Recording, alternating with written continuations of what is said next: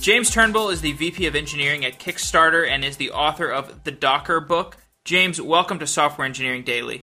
Hi, glad to be here. This episode will focus around Docker's purpose in DevOps and in a microservices architecture. There are introductory podcasts about what Docker is, and if listeners haven't heard of it and don't know basics, I recommend going to listen to the Software Engineering Radio episode where James is interviewed, and I will put that in the show notes. James, the last several years have seen a movement towards microservices and more containers and DevOps. From a high level historical engineering perspective, why did we get to where we currently are? Oh, that's that's a big that's a big question. Um, so I think the, I mean, software engineering has gone through a bunch of different evolutions. Like uh, I'm I'm old enough to my the, the first system I worked from was an IBM mainframe. Uh, so uh, you know I, I I remember the days where there were big monolithic bits of iron connected to dumb terminals. Um, and then that sort of evolved into that the client server architecture. Um, we had some bypasses in there where people went back to uh, sort of terminal based, uh, you know, uh, distributed virtual desktops and things like that.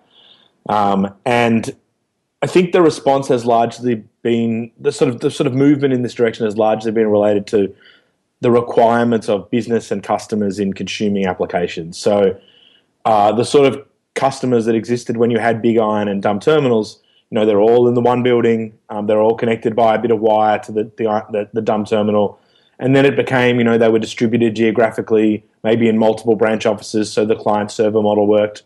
And all of a sudden, you, you, you started to have the internet appearing, and applications became massively distributed to the point where you know they, they range right up to like something that runs on your phone, um, or something that runs on you know uh, in the cloud, um, where the user could be anywhere connected by a variety of different fabrics uh, to you know an application that could be distributed across 20 countries uh, in a dozen different data centers and and you know provided uh, via a dozen different mechanisms. Um, so I think the, the, the sort of engineering changes come in response to sort of the needs of customers and technology moving around them. This is DevOps Week on Software Engineering Daily, and I've had a number of conversations over the definition of that term DevOps. I also also, earlier today, I was uh, I got criticized on Reddit for associating DevOps with uh, an uh, increase in the use of containers or increasing the popularity of containers. And I will fully admit that I'm you know I'm a software engineer that hasn't been around for like too long. I can't claim to be any authority on this stuff. Yeah, I don't know. I, I, I think I caused some irritation when I alleged that DevOps has some specific practices associated with it, rather than being this loose ideology. So, do, do you have any strong definition for what DevOps is? I, I don't really. Um, I'm, I'm, I tend to steer away from things that are sort of dogmatic and definitional. Um, uh, there's been a couple of attempts to sort of quantify DevOps, and there's a bunch of different sort of frameworks out there that sort of you know sort of models about culture and automation. And um, I personally, um, if I was to look at DevOps as an overarching concept, I, I would sort of look at it in terms of DevOps presents a different way for people to work together. Um, so uh, essentially, it, it's an anti-silos movement. It's a way. It's a way where any behavior where you operate in a silo, where you don't operate in a collaborative manner, particularly when you're talking about uh, engineers and and operations people or developers and and, and operations people. Um, you know, particularly when you look at that paradigm, that's probably how I would sort of summarize it. I think there are lots of different offshoots and areas of interest, and certainly tools and automation. Uh, you know, you, you, can, you know, I'm pretty sure that there's a strong bunch of uh, groups who are marketing very heavily that their tool is a DevOps tool. Um, the people associated very strongly with configuration management tools like Puppet and Chef uh, and container virtualization, um, you know, things like uh, Docker and CoreOS. But I, I, think that's mostly just because, uh, you know, those tools encourage, uh, often encourage that sort of collaborative uh, you know, sort of behavior rather than them, those tools being a prerequisite to having DevOps. Yeah, and I think there's been a subtle shift in vocabulary from service oriented architecture to microservices architecture. Could you define what you see as the difference between those two paradigms and how Docker is iconic of that paradigm shift? Sure. So, service oriented architecture has traditionally been um, communication between multiple business applications. So it's a, it's a, it's a, it was a very enterprise concept. So you would often have thousands of business applications that made up some enterprise's line of business. Um, and they didn't talk to one another very well. So you, what you did was you decided to realign them in a services-oriented architecture, where you basically created services out of these business apps or middleware between these business apps, and you had things like um, uh, enterprise uh, uh, service buses and things like that, where, where you know business applications could hook into their messages would translate from from you know whatever form the application was into this enterprise message bus um, or services bus and come out the other side to another service in a form that that service would understand. So that that was a very sort of monolithic concept. Microservices are, are, are like the granular version of that. So essentially, if you think about a service-oriented architecture as multiple business applications connected together, a microservice is is a single application made up of 100 or 1,000 or even 10 microservices inside that. So let's say you had a, a payments app, all of the various methods or functions or services inside that payments app would be represented by a single service or, or a series of services. How does a microservices environment with Docker compare to a microservices environment that uses virtualization?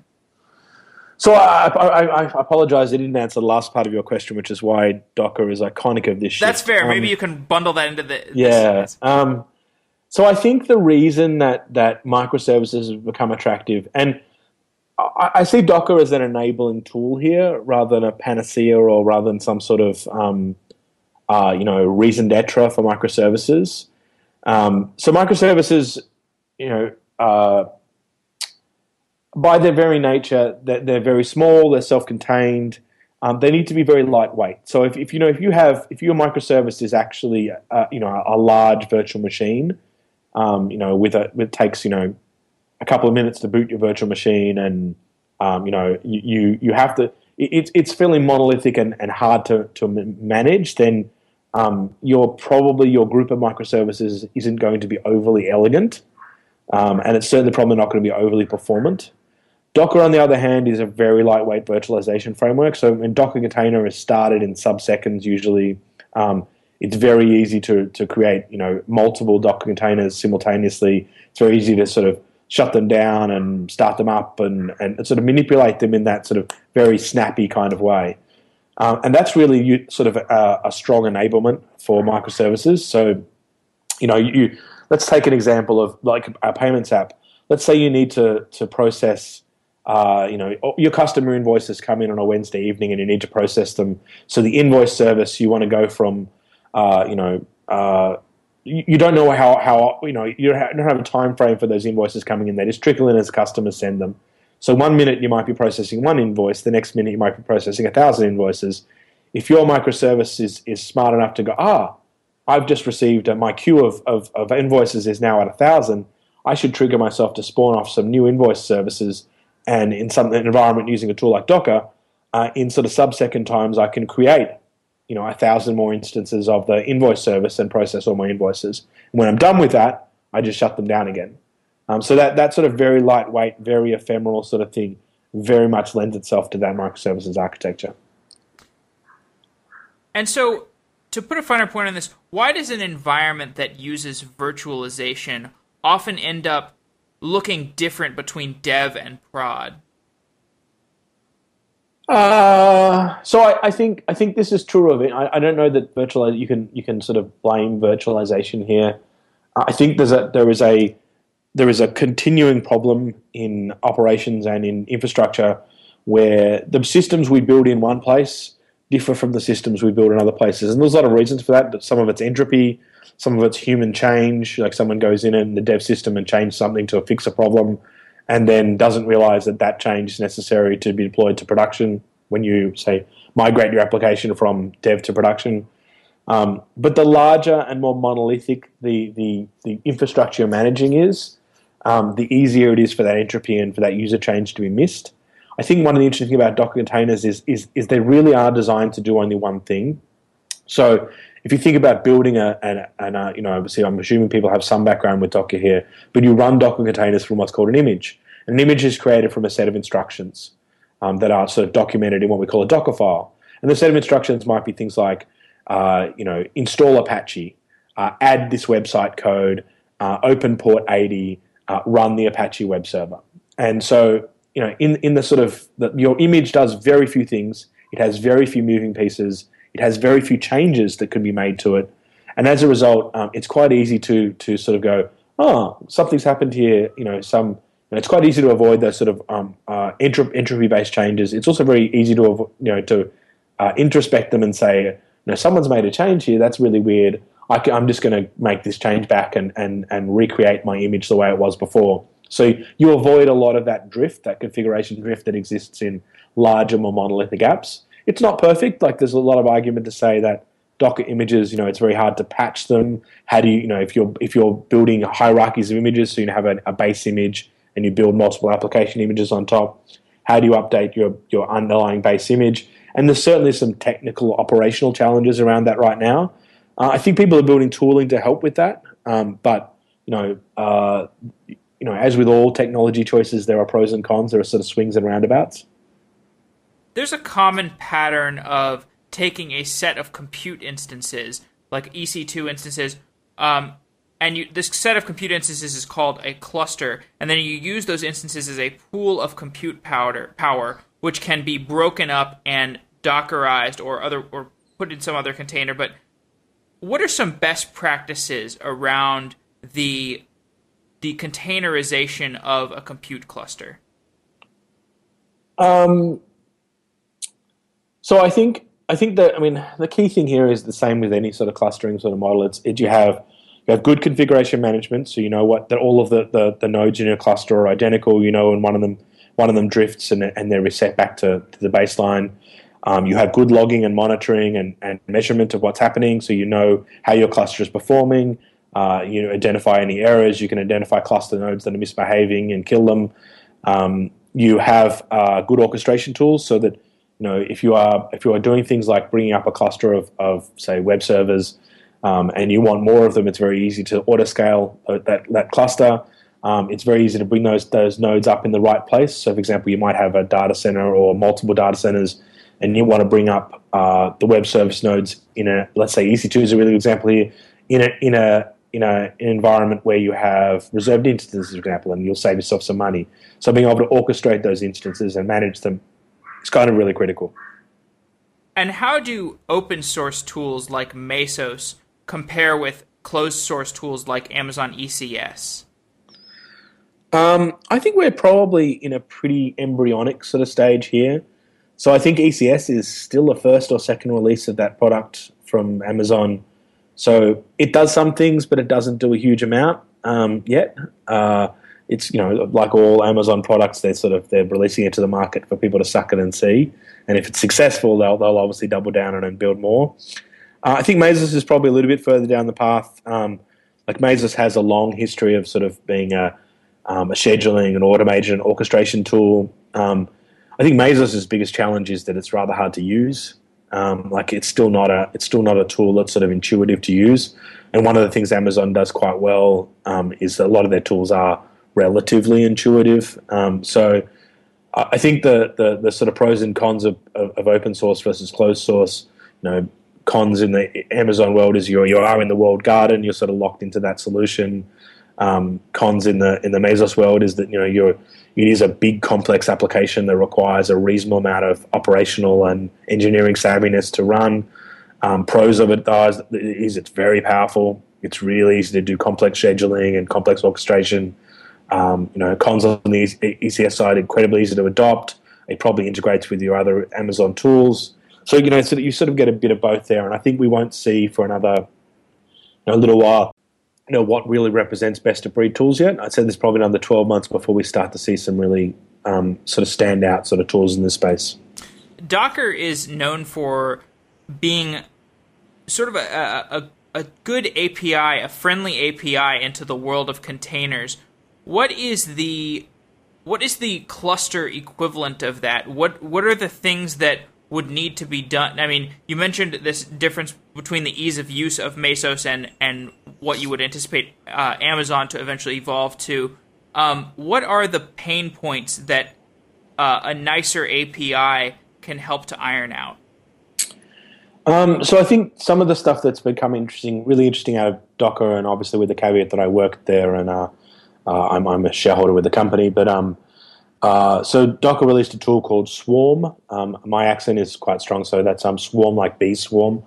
Um, uh, and it's essentially it's a it's a it's an orchestration layer for Docker, and the idea is that the idea is that you know you provide a that additional API components, things like you know I would like to create these Docker containers in you know on top of this Docker server in this environment in this data center.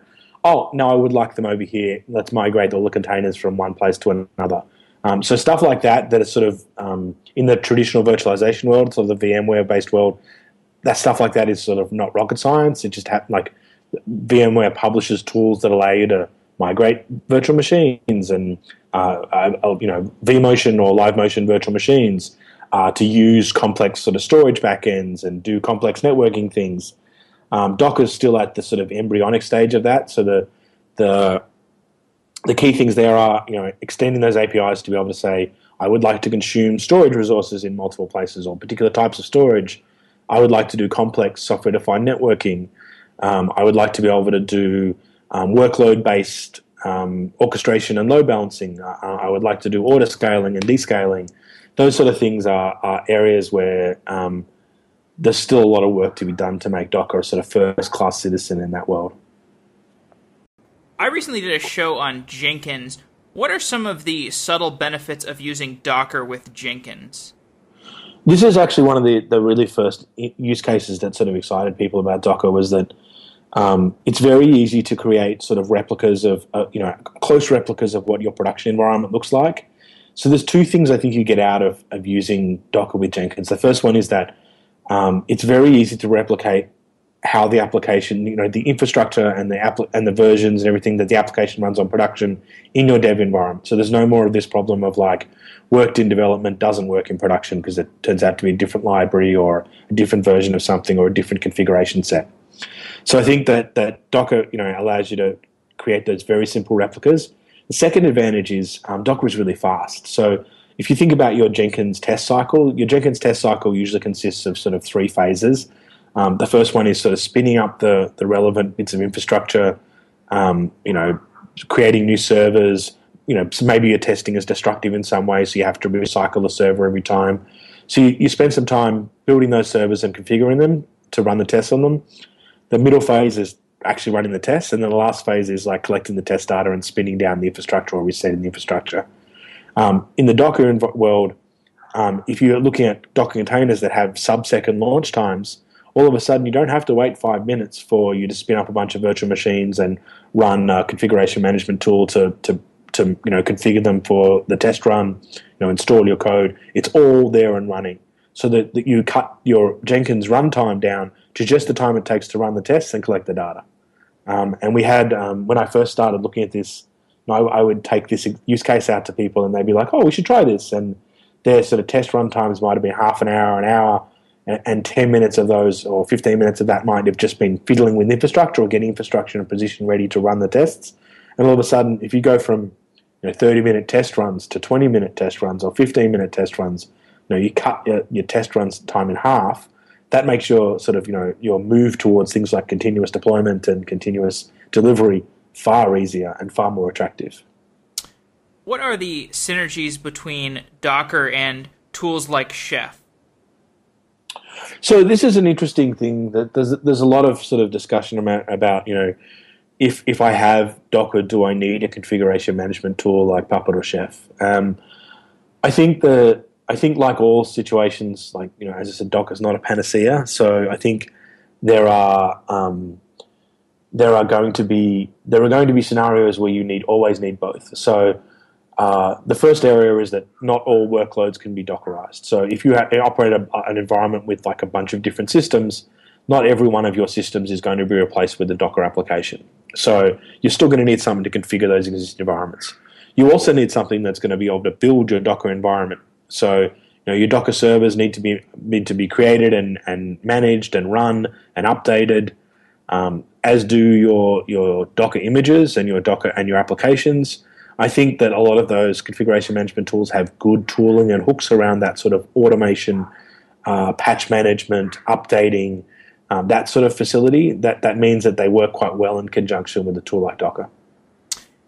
Is there a set of things to think about when deciding what type of hosting provider I'm going to use to put to for Docker? Like, to, how do I choose between Joyent and Amazon and Azure? Like, if I'm planning to, to build some application that's going to use Docker, um, what are the things that I need to consider the most? Um, well, obviously, taking price off the table um, because that's what I would consider first most of the time. Um, uh, I think it's it's. I mean, Docker is is um, Docker's reliant on on some certainly in Linux world reliant on some some Linux kernel features. Um, it does need a reasonably up to date version of Linux kernel. So if you know the the most service providers these days should provide a you know I think given the popularity of Docker's most service providers are now shipping sort of uh, AMIs or images or, or, VPS machines with relatively recent um, kernel versions. Uh, if you want to do things like you know storage and networking and load balancing, obviously capabilities like that, um, you know you want to make sure your service provider doesn't constrain your ability to do uh, things like that. So, for example, uh, let's say I'm looking at a very traditional sort of um, service provider hosting environment you know, I get I get one IP address, and I may not get any private networking, or uh, I certainly can't do any load balancing. All of a sudden, I've gone from a single sort of standalone application on a, on a single virtual machine to running, um, you know, 100 uh, web server instances on multiple ports behind a HA proxy load balancer. Um, I, I'm definitely going to be doing some more complex networking stuff and potentially, you know, opening more connections or, you know, uh, um, doing more complex bits of bits of routing, uh, handling storage differently, needing to mount things and handle handle varieties of different sort of backends and connections and databases. And uh, I'm certainly making my architecture somewhat more complicated at the at the base level. Um, and uh, you know, the, the you want to make sure that your provider actually provides for the, provides for those capabilities. Um, there are certainly lots of you know, Amazon being the classic example of being a very configurable environment, and you know maybe a traditional VPS provider not being as configurable, or basically providing things like load balancing out of the box that isn't sort of configurable and things like that. I'd like to go through a few examples of using Docker uh, in practice. Um, so, let's say I'm a college student and I'm building a brand new application, like I'm building Twitter, and I know that I eventually want to scale and I want to have the entire world on my platform. Um, and eventually, I'd like to be using you know Docker and have Dockerized microservices. But from like a software architecture you know strategy standpoint, is this something I should be doing on day one, or should I just sort of build a monolithic application first and then just think about that later? Um, I mean, you know, obviously with, the, the caveat of premature optimization is always a bad thing. Um, uh, I, I, don't know. There's, you know, this is a hard question. Um, again, Docker is an enabling technology for a particular architecture. Uh, in this case, microservices. Um, so, you know, obviously, I probably wouldn't build my application based on choosing the tool first. Uh, I, I, still think that um, you know, uh, there's definitely uh, a movement towards sort of, you know, building more distributed applications. I would look at the architecture patterns around distributed applications, and certainly, uh, you know, the uh, the rather famous Sun Microsystems fallacies of distributed computing, um, you know, are, are very true. Um, uh, Conway's law is very true. Um, you know, in, in this world, if I was building something, I'd be thinking about, you know, what is what is my minimum viable product that uh, enables me to to onboard a sufficient number of users to demonstrate the viability of my business model. Um, that you know, uh, and and let's assume a conservative, you know, uh, even a, an aggressive growth model for say the first six months. You know, what do I need to do? And for many people, the speed of prototyping that, um, you know, something like Ruby on Rails is still an ideal choice. Um, you know, it's very easy to learn, it's very easy to build. Um, there are some very large uh, uh, distribute. There's very large application platforms and websites running out there, running on Rails, um, that that haven't run into the same problems that say Twitter did. Um, you know, and uh, they didn't cost you know uh, you know hundreds of millions of dollars to build, or take very experienced distributed engineers, or um, I guess you know uh, having having proven the business model, I might look at what you know how I might um, uh, make that application a bit more distributed or a bit more resilient, or um, or look at the points at which you know maybe a monolithic thing like Ruby, uh, like Rails doesn't apply for. Um, but then again, you know, there were pe- people argue that that, I, that, that what I've just said is an idiotic statement, and uh, that I you should build for assuming uh, you know massive growth. Um, I, I, don't know many people startups that start out with you know three or four or five highly experienced distributed systems engineers to build things. I mean, there, probably are out there, but I suspect those people are probably not building commodity web apps. Um, they're probably building just complicated distributed systems, or they're being paid a lot of money by company like companies like Stripe and Netflix and to build complex distributed systems. Um, I probably count on one, you know, maybe probably count a couple hundred people who I would who I would look at and go, those are the sort of people that can build like a you know a massively scalable, complex distributed systems architecture like Twitter has or like Netflix has. Um, there are probably more people out there. I'm thinking about people in my immediate circle and people you know I know by reputation. So I would probably say you know unless you have those skills on tap, uh, and or you're prepared to spend the money to get those skills uh, and take the extra time it will take to develop that application, I would still build something that was simple and lightweight and prototypable and uh, demoable and, and something I could take to a VC or to someone whoever who was funding me and say, look, this is what it's going to look like. This is what our growth estimates are. This is where I think we're going to hit the point that we need to actually invest in other bits of technology. And honestly, I don't think that technology investment will, will be the will be your biggest challenge if you're in a college room trying to replicate Twitter. I think marketing and sales and uh, you know viral growth is, is always going to be much bigger challenges in that first three to six months. But with respect to what you're saying, um, I think there are these gu- these guys that are kind of like uh, such serial entrepreneurs that if they were to start another business at this point, like uh, you know, if you're Jack Dorsey and you've already started Twitter and Square, or if you're Stuart Butterfield, you already started Flickr and Slack, or you know, we were one of these guys, and you're like, okay, I know I'm going to succeed. You know, it's just a matter of when I get my product going. I mean, at that point, is it a better decision to say? you know, I'm so confident I'm going to succeed that I'm just going to build this microservices architecture up front and I'll just pivot into whatever I need to do. And, and the pivoting will be made all the easier by the fact that I've got microservices set up from day one. So I think we want to be a little bit careful about, and without getting into the, the, the sort of philosophical aspect of this, yeah, there are serial entrepreneurs out there that have built multiple things. There are also serial entrepreneurs who have built one really successful thing and never built another successful thing ever. And they're, they're their replication of the pattern that, that allowed them to succeed the first time may be something to do with that failure. Um, and also, you know, not everyone is brilliant three, you know, twice in a row. Um, so I would say that yeah, if you if you are that brilliant serial entrepreneur and you have this amazing viral idea uh, and you have the resources and potentially the talent on tap, look, I, of the people I'm thinking of, certainly some of them work at Slack. Um, uh, certainly some of them work at places like Square and Twitter, and and you know, so you if, you, if you could have that sort of talent on tap and you could afford to pay them the sort of money, um, you know, most people starting out in, in, in these sort of businesses probably don't have that sort of seed seed money. Um, then yeah, sure, you know, I think there's a there's a case to be made by, you know, you should build good architecture that's scalable. Um, I'm not sure you. I'm not sure that there's ever a case where you can say you can build sort of future-proof architecture or build future-proof applications.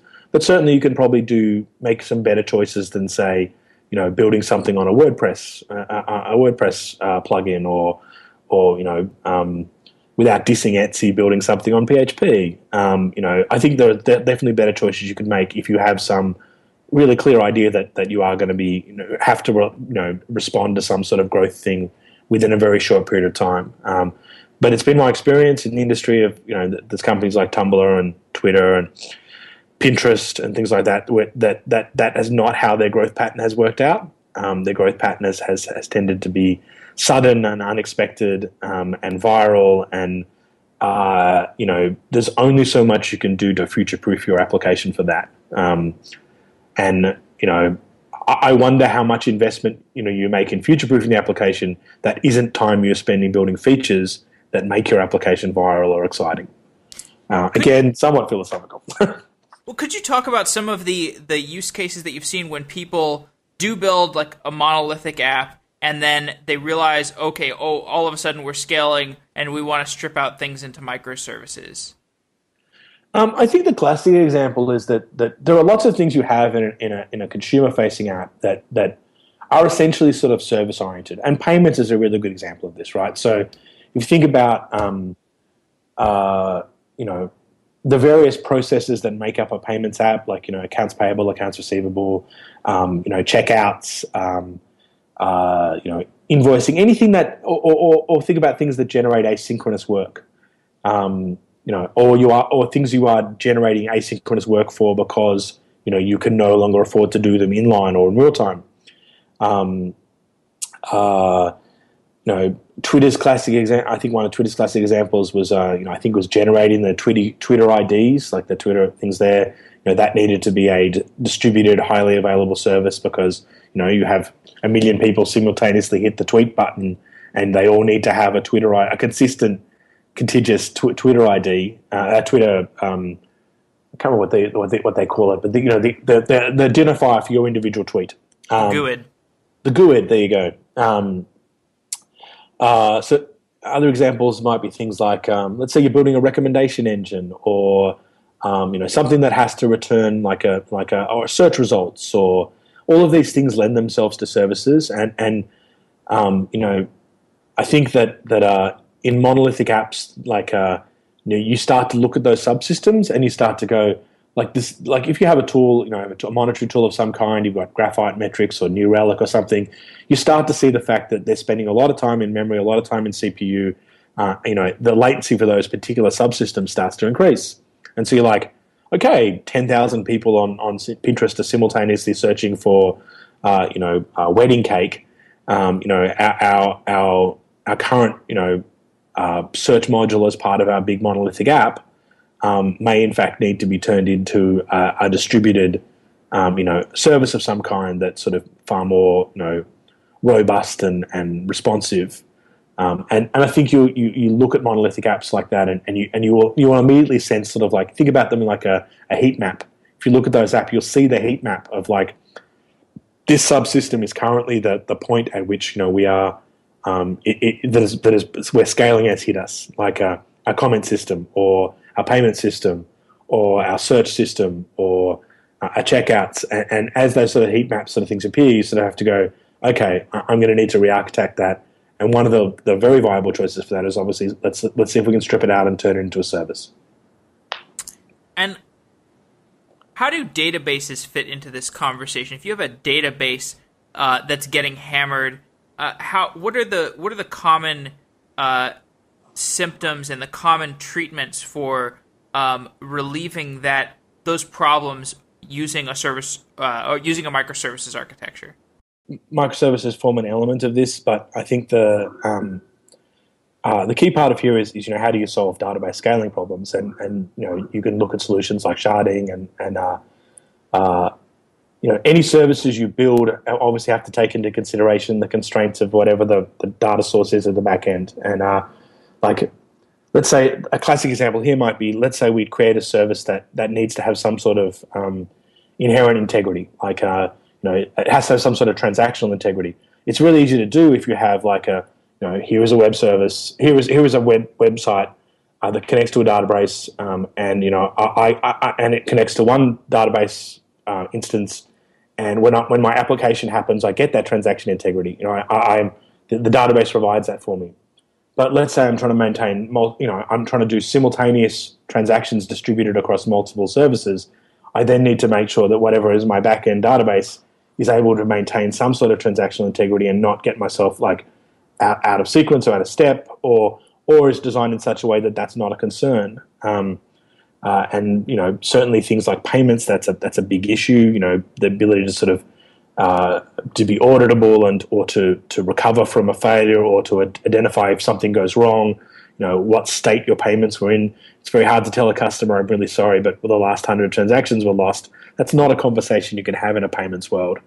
Um, so you need to make sure that whatever whatever you know fabric you you you you look at. Um, you know whatever whatever back end tools you you you introduce have a an equivalent level of, of you know availability and integrity that that you know you would get from that single you know single monolithic app. Um, and this is where this starts to become really complicated because you can start to see it right. You've got a front end that you can make a really simple story to say, "Oh, I now run a hundred node, a hundred you know container instance of this particular service." Um, but oh, well, how do I cache? Oh, oh where do I store? Um, oh, is Redis uh, like my, my, Redis database? Is that now highly available? How do I make it highly available? I, um, I've got MySQL at the back end. Ah, like what? So now my environment is dependent on my, my MySQL server. Okay, well, I, add some replicas. Uh, okay, but I want to distribute it across multiple data centers, and I, I now want to I want to maintain transaction integrity, and, and I've, got multi-threading, and it starts. You know, it is a non-trivial problem to start to solve, and uh, I'm certainly um, I, I, I certainly don't claim to have any any uh, you know. I, I think I'm a, I'm a, I'm a reasonably okay engineer. Um, I find that most people who are serious distributed system engineers make me feel a bit like a dunce.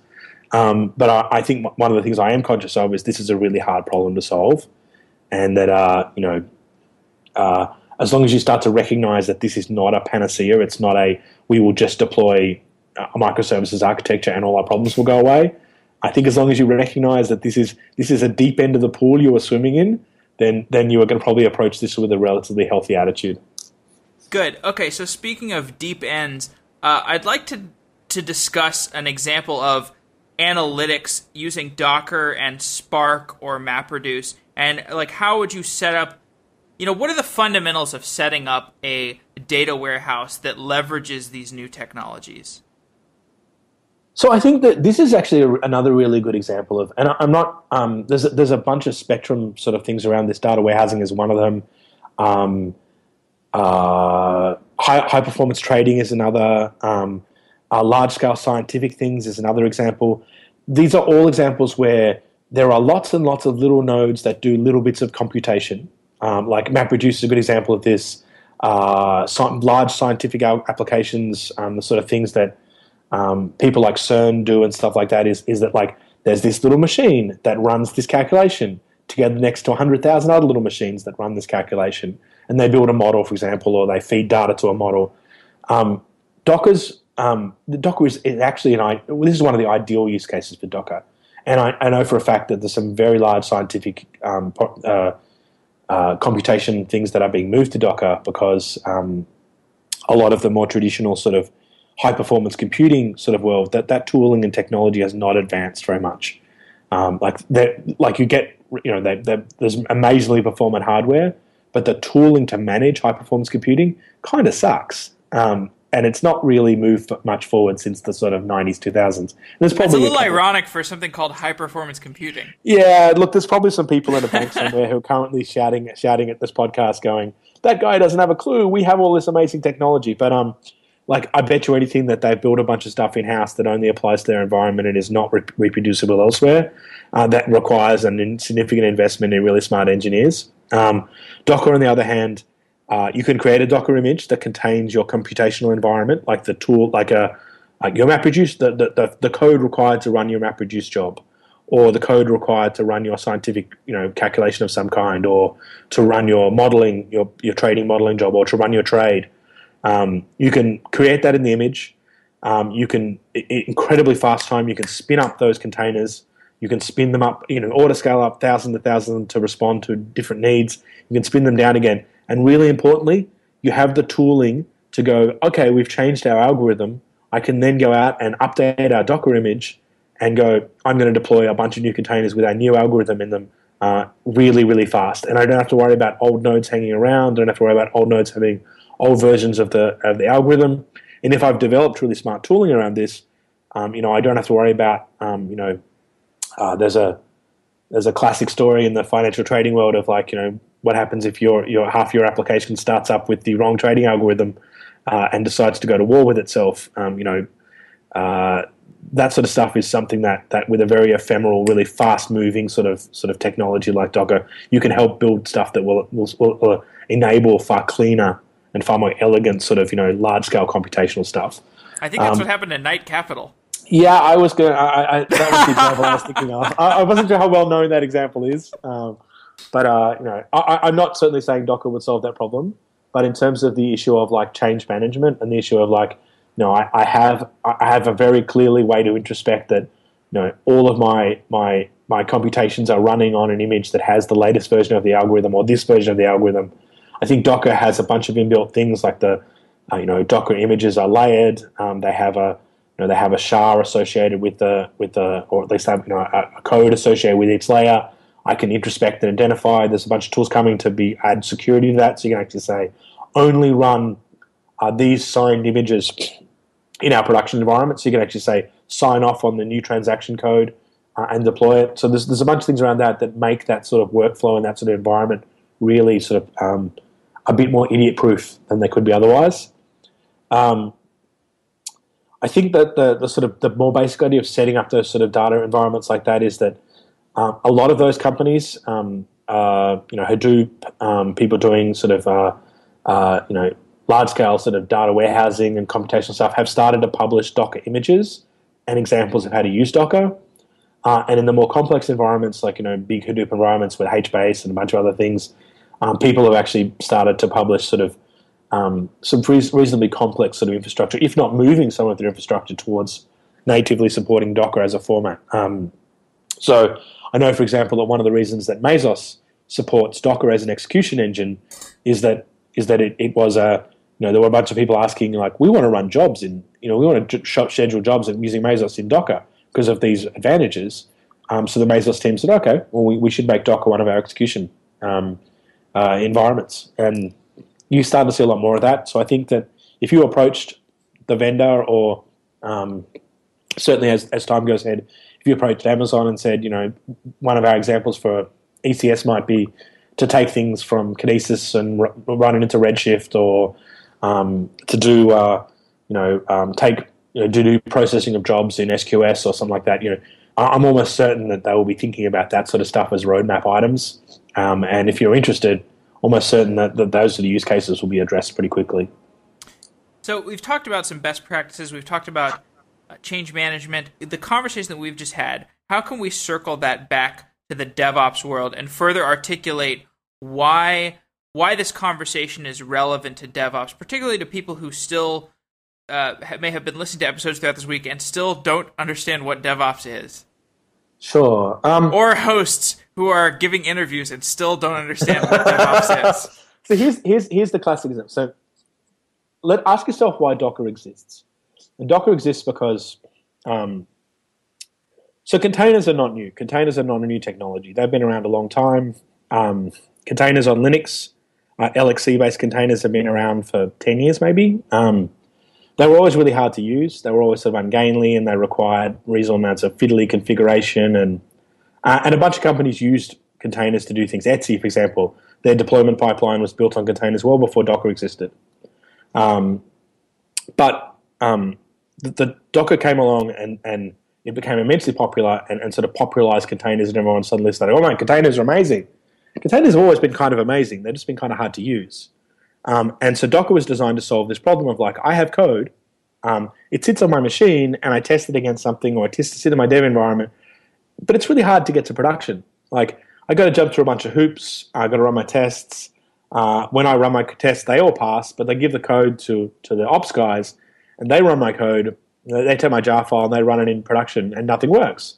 And they call me up at four in the morning and say, "We did our deployment, and it doesn't work." And I say, "Well, it worked when my test ran. Worked on my works on my machine. Um, you know, what's your problem? And all of a sudden, you're in this conflict-based situation where, you know, you have this code that has this business value, this dollar value, and you want to get it out so the customers can consume it, but there's all of these roadblocks and obstacles and, excuse me, friction in the way. Um, and if you think about Docker was designed to try and reduce that friction. It's like I can create a replica of my production environment running locally. I can run my code on it, and if I run my that same code on the same Docker image in my production environment, I, I know it's going to run. You know, like I know it's going to work. And if you think about DevOps, it's the same sort of experience. It's like I would like my code to run in production without those ops guys yelling at me that it's broken, and those ops guys would like my code to work. Huh? Maybe if we talk to one another a bit about this, maybe if we use some of the same tools, maybe if we identify where things go wrong and have a conversation about that instead of having a conversation post the fact like in a war room after something's gone wrong, how about we have that conversation before we deploy the code? And, and I asked them, for example, like, you know, um, I've tested it like this. I've run in this environment. Here's here's the, here's how it all works in, in my dev environment. Is that going to work in production? And they go, no, because the network's set up differently. Or no, because we have a firewall. Or no, we run the, we run an older version of the JVM.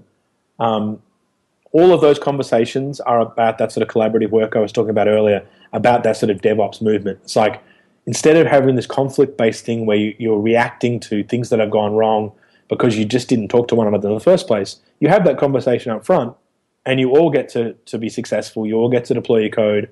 Uh, and to quote sort of Luke Kanies, who, who's one the author of Puppet, you all get to go to the pub on time. Um, and I'm, I'm, a firm believer in, in uh, not only producing a really a much friendlier, much more collaborative work environment, but one that has like you know we all get to the pub on time. We all have have a have a you know a job that we enjoy, um, and that you know we don't come to work going, oh crap, I have to talk to the development team because their stupid deploy didn't work last night, and the CEO is going to yell at me. It's going to be my fault. The developers are shining prince, you know, uh, uh, you know. Uh, uh, uh, you know, uh, considered to be untouchable, and it's all you know. I'm I'm channeling a bitter operations person, but you know, I can channel a bitter engineer too. It's just like those operations clowns. They have no clue. They treat my beautifully designed code like shit. They always complain it doesn't work. Like those conversations, they're not fun places to work. And um, and DevOps is sort of around trying to change that environment. And I look at Docker as a tool that helps enable that change. Um, you still have to have that conversation, but if you can have the conversation and go, by the way, a bunch of that friction could go away if we have this thing that might solve solve this problem and this problem. Um, you know, that's a pretty interesting conversation.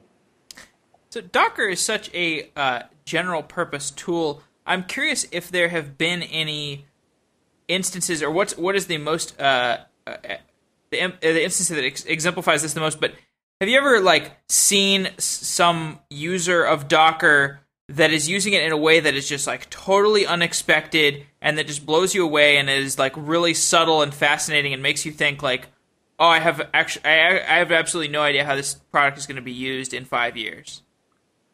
Um, I, I don't. I, I think every now and again I'm surprised. Um, uh, when people started talking to me about Docker as as micro routers. So, like, um, if you're doing software defined networking or software defined data centers, then Docker containers represent the components in like here's a router, here's a switch, here's a firewall. Um, uh, when people started using Docker containers as virtual desktops uh, and as playpens and environments, so like if you're um, if you're like JS Fiddle, like you know people at your JavaScript Fiddle site, um, you have to provide a, basically a, a clean environment to a bunch of people to run the JavaScript in.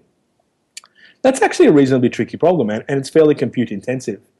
Um, but if you could replace all of those things so that every new person who refreshes their screen uh, with sub-second latency gets a brand new Docker container that, that, that has JS, you know, JavaScript installed in it and presents a browser window, and, and they can just put their JavaScript in or or their you know Go Plaything environment, whatever it happens to be. Um, those are kind of interesting things that I hadn't sort of considered when I first looked at Docker. I mean, my background's heavily um, operations and enterprise, so I was I was thinking about that high performance computing. I was thinking about that service oriented architecture, microservices world. But there are a lot of people out there that are, for example, uh, um, who do who do things like run consumer apps inside Docker. They present out like a uh, their Twitter client or a browser or uh, an editor. Um, or they treat it as a way to have a portable environment that goes with them. Like some people uh, cart around like a Vagrant image or something like that, where they so they don't have to run on someone else's machine. They can just spin up a Vagrant image, um, uh, or they can you know, um, you know uh, there's a there's an equally solid use case to be able to say I can just you know run Docker and have a bunch of Docker containers that have multiple desktop tools or desktop environments uh, I don't have to worry about moving my dot files around from place to place because I've created an environment that has my dot files in it by default. Um, like uh, there's there's all sort of examples that I, I hadn't really thought about um, as being something we'd use Docker for. That JS Fiddle example is really cool. So are are you sh- that's actually how they implement JS Fiddle? I don't know whether it's JS Fiddle, but I know that, that there are at least um, a bunch of those sort of companies that provide uh, sandbox environments. Um, uh, I could, I could, I can't remember off the top of my head, head or whether I'm allowed to say, um, but sort of when I was working at Docker Inc., there were at least four or five companies who used to come to our meetups regularly, who provided a variety of different sort of sandboxes. Um, you know, uh, you know, PHP or Ruby or Um, there was people doing a regular expressions engine. Um, uh, there was the Go, some Go folks. Um, uh, there were lots of people doing editors and things like so, like um, uh, and also people doing. Um, I think there was somebody doing um, what's Twitter uh, Bootstrap uh, doing. Um, like you could create your Bootstrap um, uh, in uh, Bootstrap uh, uh, environment on the fly with um with a you know like because you could build your your Bootstrap based um, website structure. Oh, that's um, cool. So like yeah. host your CSS somewhere and, and you your JavaScript and all that sort of stuff. And yeah, and then you then when you're done with it, like it, it produces a little zip file you can download, and then when you come back and refresh, you get a fresh environment with a new ver- like.